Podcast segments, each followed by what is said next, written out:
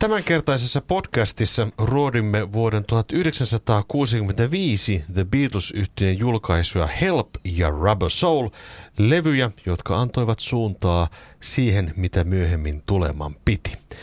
Minä olen Mika Lintu. Ja minä olen Mikko Kangasjärvi. Ja kuuntelet Beatlecastia, puhetta Beatlesista. Vuosi 65 taisi olla aika kiireinen bändille. Vai mitä Mikko? No kyllähän se siltä vaikuttaa, kun tässä lukee vähän tuota historian kirjaa, niin siinä tehtiin vähän leffaa ja vähän oltiin kiertueella ja vähän studiossa välillä siinä sitten, ettei siinä ihan hirveästi vapaa-päiviä tainnut jätkillä olla. Ei, ja sehän oli oikeastaan tuo 65, voisi sanoa semmoista Beatlemanian huippujaksoa, että se oli niin kuin hysteria oli ylimmillään ja, ja kiirettä piti sitten moneen suuntaan ja poikia revittiin kyllä. Joo, aika. ja silloin se viimeistään nyt sitten oli ihan, ihan maailmanlaajusta, 65. Ja leffaa piti tehdä tosiaan Help-elokuvaa. Me varmaan palataan näihin elokuviin itse teoksina sitten vähän myöhemmin, mutta sille piti sitten soundtrack saada aikaiseksi ja sitten äh, ryhdyttiin äänittämään, ei vielä tiedetty tämän elokuvan nimeä siinä vaiheessa, kun leffaa lähetti työstämään. Se oli työnimeltään Beatles 2 tai joidenkin tietojen mukaan Eight Arms to Hold You tai jotakin tämmöistä näin. Mutta yhtä kaikki niin lähdettiin biisejä tekemään ja elokuvan ohjaajalta Richard Lesterilta tuli toive, että he olivat päättäneet elokuvan nimeksi laittaa Help, huutomerkki. Johtuen muuten siitä, että semmoinen elokuva kuin Help oli jo olemassa, niin heidän piti tehdä vähän erilainen. Eli Help huutomerkki nimistä leffaa ei ollut tehty ja piti sitten saada sille ikään kuin biisi tehtyä ja aika hienon biisin tuo John sitten tekikin tähän leffan soundtrackille.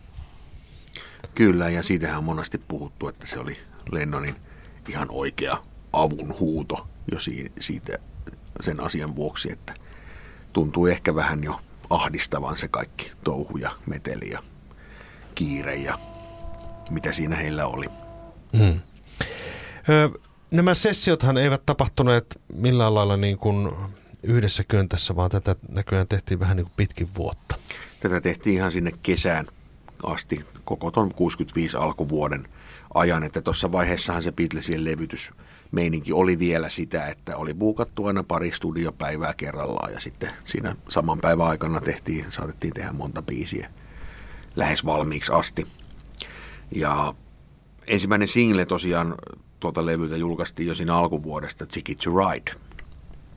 Ja toinen single oli sitten Help, joka tuli enemmän samaan aikaan sitten kuin elokuva ja tämä albumi kesällä mm. heinä-elokuun taitteessa.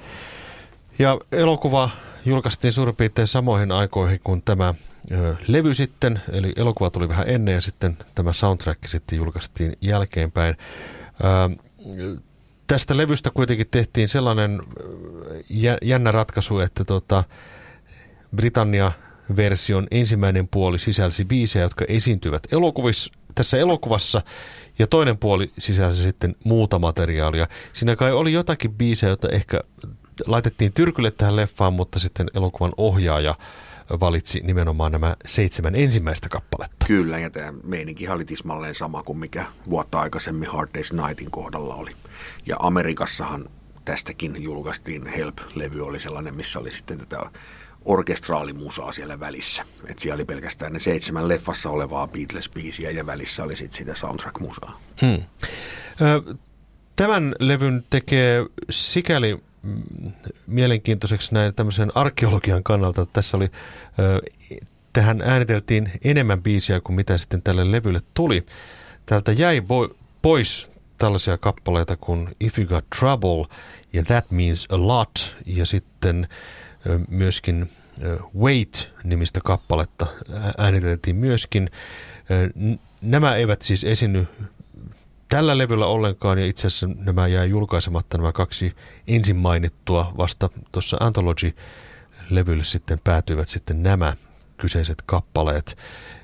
Jälkimmäinen That Means a Lot annettiin sitten eteenpäin PJ Proby nimiselle artistille levytettäväksi ja se ei mikään valtavan suuri menestys ollut, mutta kuitenkin jonkin verran menestystä tuli sillekin ja Sehän on ihan kelpo biisi. Sitä silloin tällöin kuulee sitä PJ Probin versiokin jossain. Ja sitten kun Ringolle haluttiin aina jo melkein joka levyllä aina se yksi laulubiisi, niin If You Got Trouble piti olla semmoinen, mutta se ei sitten ollut kenenkään mielestä ilmeisesti kovin onnistunut. Niin sitten päädyttiin, että Ringo lauloi Act Naturally-nimisen country-biisin sitten tähän Help-levylle. Ja Help-levyhän on sitten muuten viimeinen levy, missä oli cover-biisejä. Mm, se on totta. Kunnes Ledit Piillä sitten oli pieni pätkä Maggie May Trad-biisiä, mutta käytännössä Help oli viimeinen cover-biisejä sisältänyt levy. Mm. Tässä levyssä kuuluu nyt Amerikan sen aikaisen musiikin vaikutus aika selkeästi, että siellä kyllä Dylania pukkaa biiseihin ja, ja tämmöistä akustista folkrockia, myöskin birds yhtyen soundia vähän kuullaan siellä, taikka siis hauskintahan on se, että itse asiassa Birds hän otti vaikutteita eka Beatlesiltä, väänsi Dylania omakseen, ja nyt sitten Beatlesit ottivat ne vaikutteet sieltä takaisin. Tämä on jännää tämä tämmöinen hämmennys, mitä tässä on tapahtunut itse asiassa ihan siellä Beatlesien alkupäivistä saakka, että niin kuin vaikutteita otetaan Amerikasta, sitten niistä tehdään vähän omaa, sitten ne viedään sinne Amerikkaan takaisin ja siellä taas otetaan Beatlesista vaikutteita. Ja tämähän jatkuu sitten esimerkiksi Brian Wilsonin ja Paul McCartneyn välillä myöhemmin. Kyllä. Mutta tota, näin, näin se evoluutio menee. Näin se menee. Ja itse asiassa Beatlesithan tapasivat Bob Dylanin ja hengailivatkin hänen kanssaan ja taisi olla myöskin Birdsin kaverit tulivat tutuksi ja taisi olla Beach Boysiakin kät, käteltiin näiden kiertueiden ohessa ja tota, he tutustuvat myöskin tähän amerikkalaisen musiikkimaailmaan ja Dylanistahan tuli sitten yhteen erityisesti Georgein hyvä ystävä. Kyllä. Ja Lennonin biisin tekemiseen hän vaikutti tosi paljon siinä tuossa kohtaa. tuossa nyt kuullaan jo You Got to Hide Your Love Away.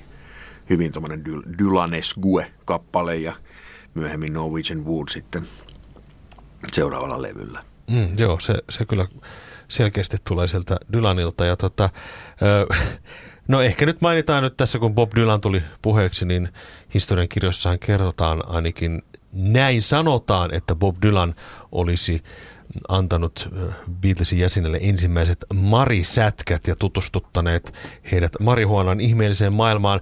Todennäköisesti mä vähän luulen, että kyllä Beatlesin pojat olivat tutustuneet marihuonaan hieman aikaisemmin jo tuolla Berliinin vuosina, mutta ainakin legenda kertoo. Hampuri.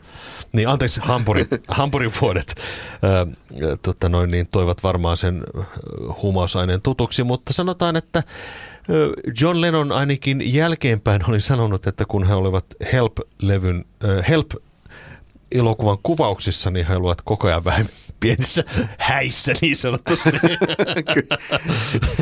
Kyllä sen siitä vähän aistiikin, kun sitä leffaa katsoo. Siinä vähän silmät puolitankossa. Mutta tuolle levylle ehkä semmoinen ominainen juttu, että tässä alettiin niin kuin, jos ajatellaan tuolla sound, soundillisesti, yleis, yleismaailmallisesti ajatellaan että levyä kokonaisuutena, niin siinä rupesi se semmoinen perinteinen rokkitouhu vähän jäämään ehkä taka-alalle, että toi Help-levy alkoi, se soundimaailma rupesi olla jo semmoinen vähän pyöreämpi ja kuulaampi. Siinä Lennon otti enemmän ehkä akustista kitaraa, kitaraa moniin biiseihin ja se, akustisia elementtejä ja semmoista vähän folk, folk, folkahtavaa juttua rupesi tulemaan siihen mukaan. Mm. Ja sitten myöskin sanotuksellisesti on jo vähän tämmöistä synkempää, vähän pohdiskelevampaa, ehkä osittain sisäänpäin kääntyneempää materiaalia, ei olekaan pelkästään semmoisia niin perusrakkaustyttö meets, girl meets boy juttuja, vaan että siellä on vähän muutakin, muutakin tota aistettavissa, että Dylanin vaikutus kuuluu, kuuluu sanotuksissa myöskin.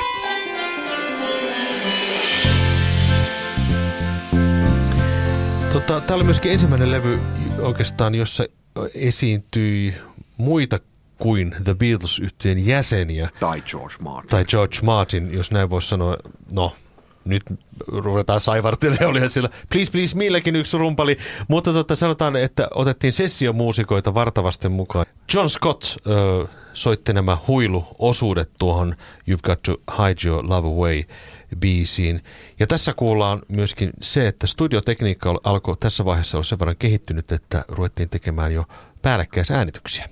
Joo, ja niitähän koko ajan enemmän ja enemmän tehtiin, että tässä levyllä niitä kuullaan jo tosi paljon. Myös tätä ADT, ää, double tracking tekniikkaa käytetään aika paljon. George Harrison pääsi esille tälle, tällä levyllä nyt sitten kahden biisin verran. I Need You löytyy ihan tuolta leffapuolelta ja sitten toisella B-puolella sitten You Like Me Too Much. Mitäs muuten tota, Mikko sanoisit George Harrisonin näistä biiseistä, että minkälais, no, minkälaisia ne on? No verrattuna siihen Don't Bother Me, mikä mun mielestä on vähän semmoinen semmoinen väkinäinen biisi, mikä oli sillä kakkoslevyllä, niin nämä on jo paljon paljon kehittyneempiä. Mä tykkään itse tuosta You Like Me Too Much biisistä tosi paljon, Joo. vaikka Harrison itse on sitä dissannut kyllä useampaan otteeseen, ettei se nyt ollut yhtään mitään, mutta mä oon aina tykännyt siitä. Nämä on ihan sujuvia kappaleita. Mm. Ja Ringo pääsee myöskin laulamaan, eli tosiaan hän sitten coveroi ton Act Naturally kappaleen ja ilmeisesti se oli vähän silleen niin kuin lennosta heitetty kappale käsittääkseni, että se oli suurin piirtein viimeisiä, mitä Help-sessiossa yleensäkään nauhoitettiin. No varmaan just sen takia, kun se If You Got Trouble sitten heitettiin hyllylle, niin sitten tarvittiin nopeasti joku biisi. A-puolen biiseistä täytyy sanoa merkittävämpiä, että totta kai Help on semmoinen kappale, joka on ehkä tutuin varmaan suurelle yleisölle ja semmoinen, jota kitaralla soitetaan ja, ja saattaa joskus jopa joissain radioissakin kuulua. Mutta mä nostasin tältä A-puolelta erityisesti Ticket to Ride-biisin, joka on ihan käsittämättömän hieno kappale. Ja nyt kun jossain vaiheessa puhuttiin tästä Ringon rummuttamisesta, että oliko hän hyvä rumpali, niin kuunnelkaapas kuinka Ringo soittaa tällä välillä. Se on jotain ihan järisyttävää. Kyllä, ja se biisin sovitus muutenkin, niin kyllä se on siihen aikaan ollut aika ennenkuulumaton, kun miettii, miten se biisi on rakennettu. Kyllä, ja siinä kuuluu vähän Birchin vaikutteita, tämmöinen niin kuin helisevä eh, kitara ja sitten eh, tosi lähelle miksatut rummut. Ja John Lennon aikoinaan sanoi, että, se, että hänen mielestään se on maailman ensimmäinen heavy-levy. No se, joo, se voisi olla. en nyt tiedä, onko tämä nyt ihan heviä, mutta sanotaan, että kyllä tämä on niin kuin siis sovitukselta aika tämmöinen mahtipontinen ja, ja, ja miksattu sillä tavalla, että kyllä tässä on vähän tämmöistä jo esi heavy metallia kuultavissa, voisi näin sanoa. Joo, ja sitten se on ensimmäisiä biisejä, missä, missä kuullaan aika hyvin toi rumpusoundin kehitys kun vertaa sitten mihin suuntaan se kehittyi sitten varsinkin kun Jeff Emerick tuli äänittäjäksi sitten Revolverilla ja Sgt. Pepperillä, niin tuossa Ticket to Ride biisissä mielestäni on jo aika hyvä esimaku siitä, mitä tuleman piti. B-puolelta mä sanoisin, että yksi mun lempikappaleita täällä on muuten I've Just Seen a Face, josta mä oon tykännyt niin kuin aina, joka on niin kuin tosi hieno, hieno biisi kyllä McCartnilta. Joo, to, todella hieno tuommoinen folk. Folk rock biisi. Ja hän soitti sitä urallaan sitten myöhemminkin Wingsien kanssa. Oli harvoja Beatles-biisiä, joita hän tota itse asiassa esitti. Joo, löytyy myös Wings Over America live-levyltä vuodelta 76. No sitten kun puhutaan, puhutaan tota noin, niin tämän levyn B-puolesta, niin ei voida ohittaa Yesterdaytä huolimatta siitä, että varmaan jokainen suurin piirtein maailman ihminen tietää ja on kyllästynyt koko biisi. Mutta tota, Yesterday on kyllä yksi merkittävimpiä levytyksiä johtuen siitä, että se osittain myöskin muutti The Beatles-yhtiön imagoa merkittävästi. Ja tota, teki heistä vieläkin erilaisemman bändin, antoi vähän suuntaa sille, että mihinkä suuntaan tässä ollaan oikein menossa. Ja tarinan mukaan McCartney heräsi eräänä yönä ja kuuli päässään melodian, teki siihen häthätää jotkut sanat ja sitten soitteli kavereille, että onko sä kuullut tätä biisiä aikaisemmin? Scrambled eggs, Scrambled. oh lady, how I love your legs. näin, näin sanat kuuleva meni. Ja tota, sitten yksi ja toinen sanoi, että ei, tää, en mä koskaan kuullutkaan tätä biisiä. Sitten jaa, no ehkä sitten kirjoittaa sen loppuun ja kirjoitti sitten surumieliset sanat tähän. Ja kun hän esitteli tätä biisiä George Martinille, niin Martin heti huomasi, että tässä biisissä on jotakin niin kuin poikkeuksellista. Ja hän oli aluksi jo heti sitä mieltä, että tähän ei sovi rummut ja basso ja tämmöinen niin perinteinen bändisovitus. Joo, ja hän ehdotti sitten, että mitä jos tilattaisiin jousikvartetti. Ja siihen McCartney oli vähän silleen niin kuin aluksi vähän, niin kuin, et, vähän sitä vastaan, mutta tota, sitten kun George Martin niin kuin selitti sen asian, että hän ei halua tehdä semmoista niin kuin imelää sovitusta, vaan että tehdään semmoinen hyvin pienimuotoinen, niin kuin intiimi, niin kuin, kuten tämä kappale hänen mielestään niin kuulosti, niin sitten Paul McCartneykin hieman vastahakoisesti itse asiassa suostui siihen, koska ähm, hän vähän pelkäsi, mitä muut jäsenet tästä sanoisivat, että tulisiko tästä Paul McCartneyn soolokappale.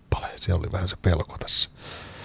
Mutta sen vuoksi muuten tätä ei julkaistu virallisesti singlenä. Joo, Britanniassa, Britanniassa ei ennen kuin vuonna 1976. Juuri sen takia, että Paul McCartney ei halunnut, että tästä olisi tullut Paul McCartneyn soolokappale, vaan hän halusi toimia nimenomaan The beatles yhtyeen alla. Mutta sehän julkaistiin monessa muussa maassa kyllä singlenä. Esimerkiksi USAssa. Kyllä. Ja mainitaan nyt nämä koska täh, täh, tässä tosiaan soittaa oikea jousikvartetti. Mainitaan heidänkin nimensä nyt tässä, eli siis Johnny Gilbert, Sidney Sachs, Kenneth Essex ja Peter Halling, tai lähteestä riippuen Francisco Gabarro soittavat tässä kappaleessa kahta viulua, alttoviulua ja selloa. Mm. Ja tämä oli semmoinen biisi, että Beatlesit esittivät tätä myöskin livenä, mutta heillä oli semmoinen jännä bändisovitus, semmoinen tota, aika semmoinen, Ringo soittaa rumpuja sillä tavalla aika, aika hillitysti ja kitaraa soittaa aika hillitysti, mutta se oli heidän live-ohjelmistossa kaikista huolimatta. Oli ja sitten jo, jossain nauhoituksessa TV-nauhoituksessa kuuluu kyllä ihan taustanauhakin, mistä tulee tämmöinen jousi. Joo. Onko se peräti sitten tämä sama levyllä käytetty jousi? Niin, niin varmastikin joo. Ja saattaa olla jopa semmoinen, että Paul McCartney on yksin lavalla ja sitten kuuluu joo. tämä taustanauha ja näin edespäin. Yesterdaystä tuli sitten ja on varmaan edelleenkin yksi maailman koveroiduimpia biisejä. Ellei jopa se koveroiduin. Hyvin mahdollista. Mutta se oli tavallaan sitten semmoinen kappale, joka niin kuin vetosi valtavan suureen yleisöön siis sillä tavalla, että sitähän tykkäsi mun vauvat sekä vaarit niin sanotusti. Ja, ja tota, sitten kun sitä esitettiin televisiossa ja muuta vastaavaa, niin siitä tuli, sen vuoksi siitä tuli semmoinen niin kuin, voisi sanoa ikivihreä kappale. Ikivihreä ja sitten tietenkin se aiheutti sen, että Beatlesia al- alettiin hyväksymään sitten enemmän ihan ikään katsomatta. Mitäs muuta voisi näistä ö, biiseistä sitten ja tästä levystä sanoa. Levyn kanteen palataan sen verran, että ö, tuo levyn kansihan on aika hauska, sehän on semmoinen hyvin pelkistetty, siinä on valkoinen tausta ja Beatlesit ovat siinä kannessa ja viittoilevat semaforimerkkejä, mutta tähän liittyy semmoinen jännä ö, anekdootti, että Robert Freeman, joka otti tämän kuvan, niin hänellä oli aluksi idea siitä, että hän ottaa semaforimerkeillä, että HELP, eli H-E-L-P. Mutta sitten hän tajusi, että se ei näytä kovin hyvältä, niin hän sanoi sitten pojille, että laittakaa nyt kädet jollakin lailla, että se näyttää niin kuin kivalta. Jotenka itse asiassa tässä kannessahan ei lue, että help, vaan N-U-J-V, eli nujv. Mutta tämän tekee vielä oudommaksi se, että tota, jostain syystä – yhdysvaltalaisessa levyn kannessa äh, hahmojen paikka on vaihdettu ja siinä lukee, että nvui. en, en tiedä, miksi, miksi näin kävi, mutta, tota, mutta tällainen pieni anekdootti tästä kannesta.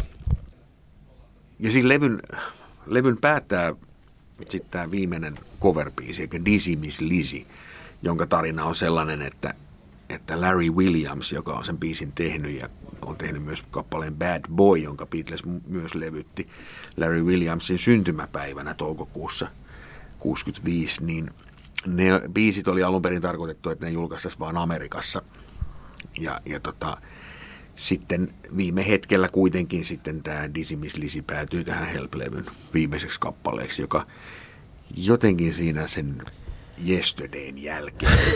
Se ei ainakaan mun mielestä yhtään sovi siihen levylle. Ei, se on vähän semmoinen niin outo, outo biisi. Nämä biisit on akustisia ja bla bla, sitten perusrockibiisi tulee tähän loppuun, niin se on vähän omituinen päätös kyllä levylle, mutta sinänsä ihan hieno coveri, mutta ei täällä kokonaisuuteen ihan hirveän hyvin istu. Joo, ei. Vuonna 1965 sitten pitihän sitä nyt toinenkin levy tehdä. Siinä tehtiin vähän leffaa ja kaikkea muuta ja tota, kun katsottiin nyt päivämääriä, niin seuraava levy Rubber Soul ilmestyy jo joulumarkkinoille, eli tämä Help-levy ilmestyy siis lo, äh, elokuun, elokuussa, alussa. elokuun alussa ja sitten joulumarkkinoille piti saada vielä toinen levy, joka tunnetaan nykyisin nimellä Rubber Soul. Mitä tämän äh, Rubber Soulin sessiosta oikein Mikko voisit sanoa? Ne sessiot oli ensimmäinen semmoinen äänityssessio, missä kokonainen levy tehtiin ikään kuin samassa sessiossa. Et äänitykset kesti noin pari viikkoa, jo, jossa tämä levy käytännössä kokonaan äänitettiin. Ja kyllä tästä voisi sanoa, että levystä tuli myös ehkä siihen mennessä sitten kokonaisin. Mm. Et, ja ylipäänsä siis koko jos ajatellaan koko ääniteteollisuutta, niin Rubber Soul on ensimmäisiä tämmöisiä. Et ruvettiin siirtyyn ajattelemaan niin kuin hit, asiaa enemmän LPn näkökulmasta kuin hittisingleen näkökulmasta. Et se taide, tätä voidaan pitää semmoisena taideteoksena jo tätä LP-kokonaisuutta, mm. mitä nyt ei voida ehkä Beatles-levyistä, näistä edellisistä levyistä vielä sanoa. Tässä levyllä kuullaan paljon Amerikan musiikin vaikutusta ihan selkeästi. Tähän lähtee liikkeelle soul-jytkeellä Drive My Car tulee siellä ja sitten Bob Dylan on edelleen mukana Norwegian Wood-kappaleessa ja et siellä on paljon tämmöistä akustista meininkiä, folk rock meininkiä. Tämä on oikeastaan voisi sanoa folk rock-levy, vaikka tämä nyt ei ihan kokonaan ole akustinen, mutta kuitenkin. Ei, ja sitten sitä asiaa ehkä puoltaa vielä se, että tähänkin aikaan vielä Amerikassa julkaistiin nämä levyt ihan erilaisina kuin Britanniassa ja siihen jenkkiversioon siitä poistettiin esimerkiksi Nowhere Man ja If I Needed Someone ja vähän tämmöisiä kovempia tai kovemman kuulosia biisejä ja tilalle laitettiin sitten tästä britti Help-levyltä biisit I've Just Seen a Face ja It's Only Love, joka teki sitten siitä jenkkiversiosta vielä enemmän sellaisen folkahtavan mm. sävyisen levyn ja sitä pidetään. Sen takia Rubber Soul on ehkä saanut sitä leimaa vielä enemmän, että se olisi tämmöinen folk-levy. Mm. Ja se nyt itse asiassa se brittiversio ei mielestäni ihan ole. Mm. Tähän tosiaan tehtiin äh, kappaleita varta vasten tätä levyä varten, mutta joitain biisejä tässä on itse asiassa sellaisia, jotka oli jo aikaisempiin levyihin suunniteltu. Wait-kappale oli semmoinen, että niitä pohjaa tehtiin jo Helpin aikoina. Ja tota, Michelle-biisi oli itse asiassa Paul McCartneyn jo joskus 50-luvun lopulla tekemä ö, kappale, joka oli semmoinen, että hänellä oli tapana bileissä taide koulussa kun oli, niin ottaa kitaran mukaan ja laittaa poolopaita ja laulaa ranskaksi jotakin ja iskeä tyttöjä.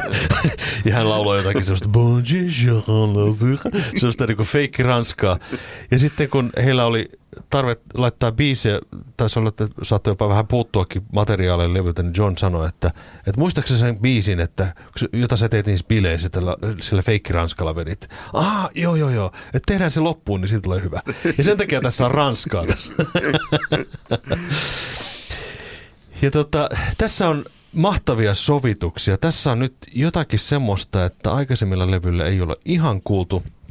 Tässä on, tuodaan mukaan hyvin poikkeuksellisia instrumentteja. Täällä kuullaan tota, sitaria. sitaria, joka onkin ensimmäinen länsimainen poplevy, jossa tämä sitar esiintyy. Tosin voidaan ottaa huomioon vuoden 65 soundtrack-albumi Help, jossa myöskin kuullaan sitarin ääntä, mutta se, että vartavasten äänitetään sitarin ääntä pop-biisille, niin tässä sitä kuullaan ensimmäistä kertaa.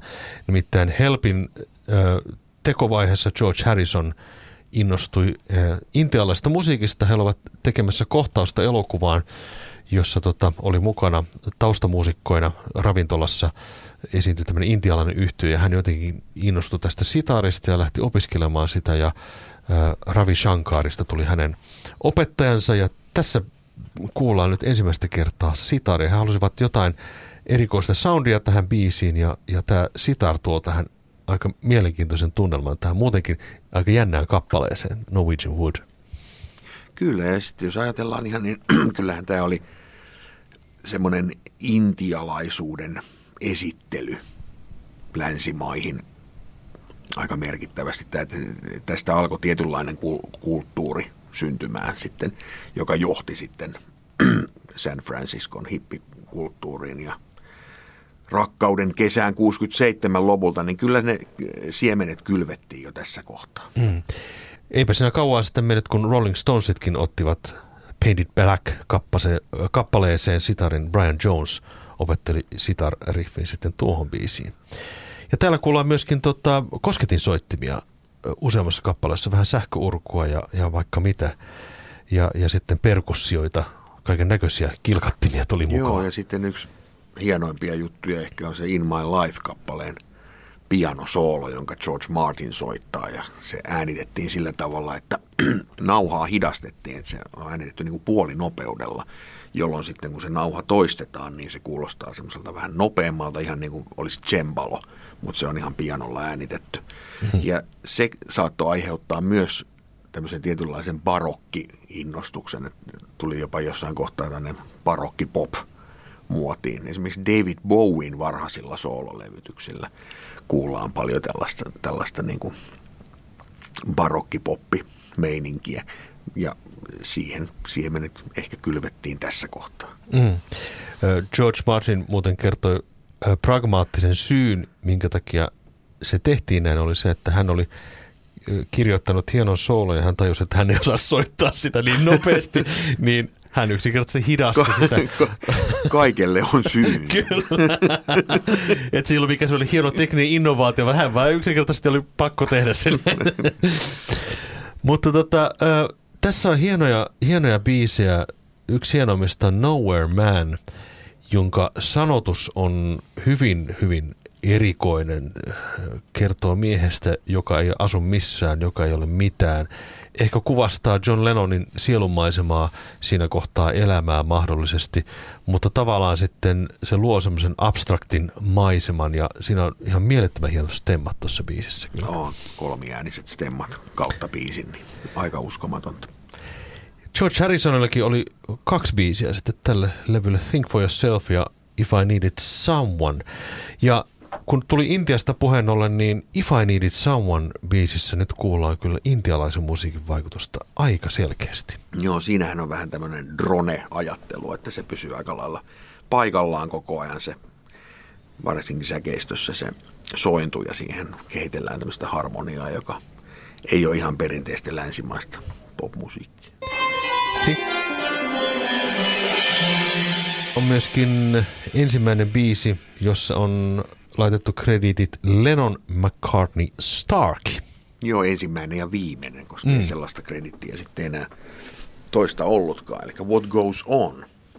Et ehkä innostuneena siitä edellisen levyn Act Naturally country-biisistä, niin ajateltiin, että Ringolle tehdään tähän nyt ihan oma country-biisi.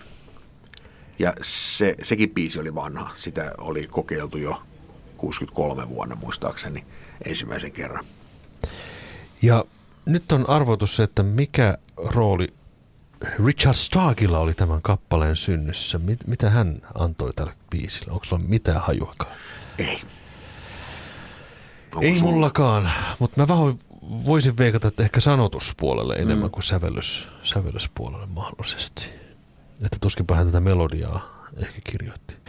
Ja tota, sitten tällä levyllä kuullaan yllättävän niin kuin paljon huumoria ja semmoista niin kuin, vähän niin kuin kieliposkessa meininkiä aika monessa kappaleessa, joka on niin kuin tosi hauska elementti, että jos kuuntelee vaikka Michelle, niin sehän on todella kieliposkessa tehty pastissi ranskalaisesta. Mm, ja sitten Girl-biisissä, jossa tota vedetään henkeen. Ja lauletaan näin. tissi, tissi, tissi, tissi, tissi ja, josta George Martin kysyi, että mitä te laulatte? Niin dit, dit, dit, dit. Me lauletaan sitä, okei. Okay. Mutta tos, tosiasiassa he laulavat siellä, että tissi, tissi, tissi. ja paljon muita siis tämmöisiä niin pikkujuttuja, joita löytää sieltä täältä ja tämmöinen vähän vinoa huumoria laitettu mukaan tälle levylle. Mitä Mikko mieltä sä oot tästä levystä niin kuin kaiken kaikkiaan? Mitä tämä levy sulle niin kuin merkitsee?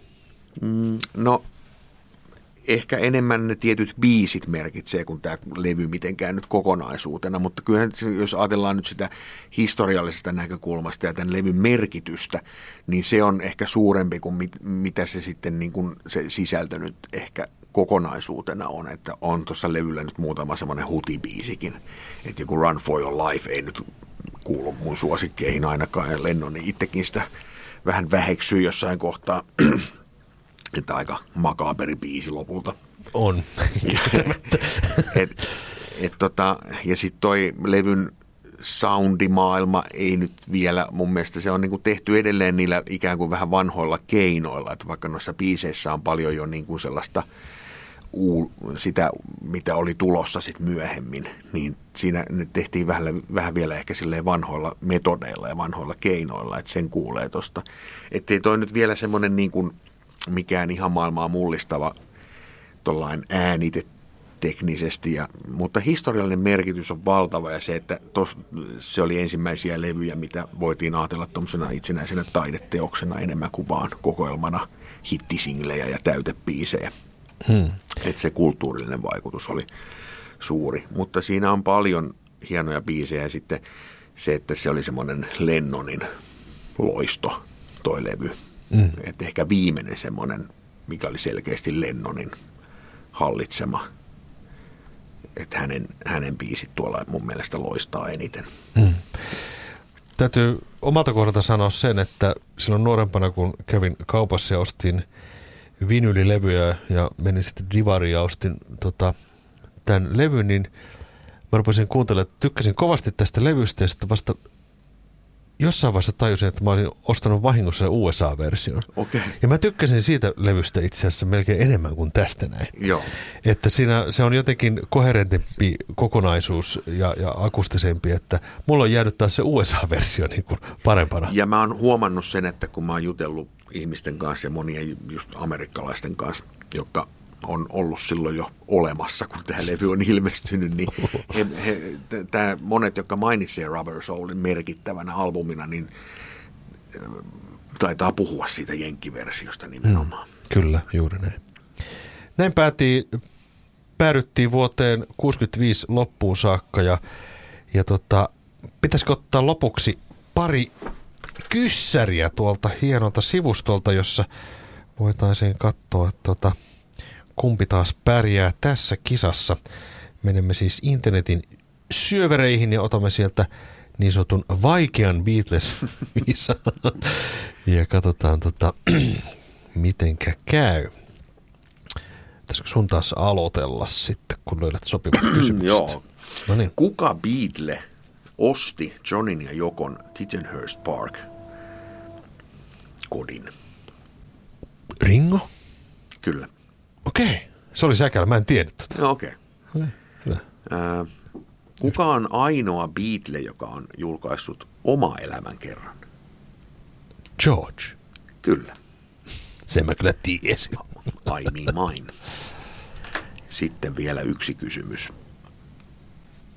Mitä kappaletta Beatlesit äänittivät silloin, kun olivat viimeistä kertaa studiossa samaan aikaan?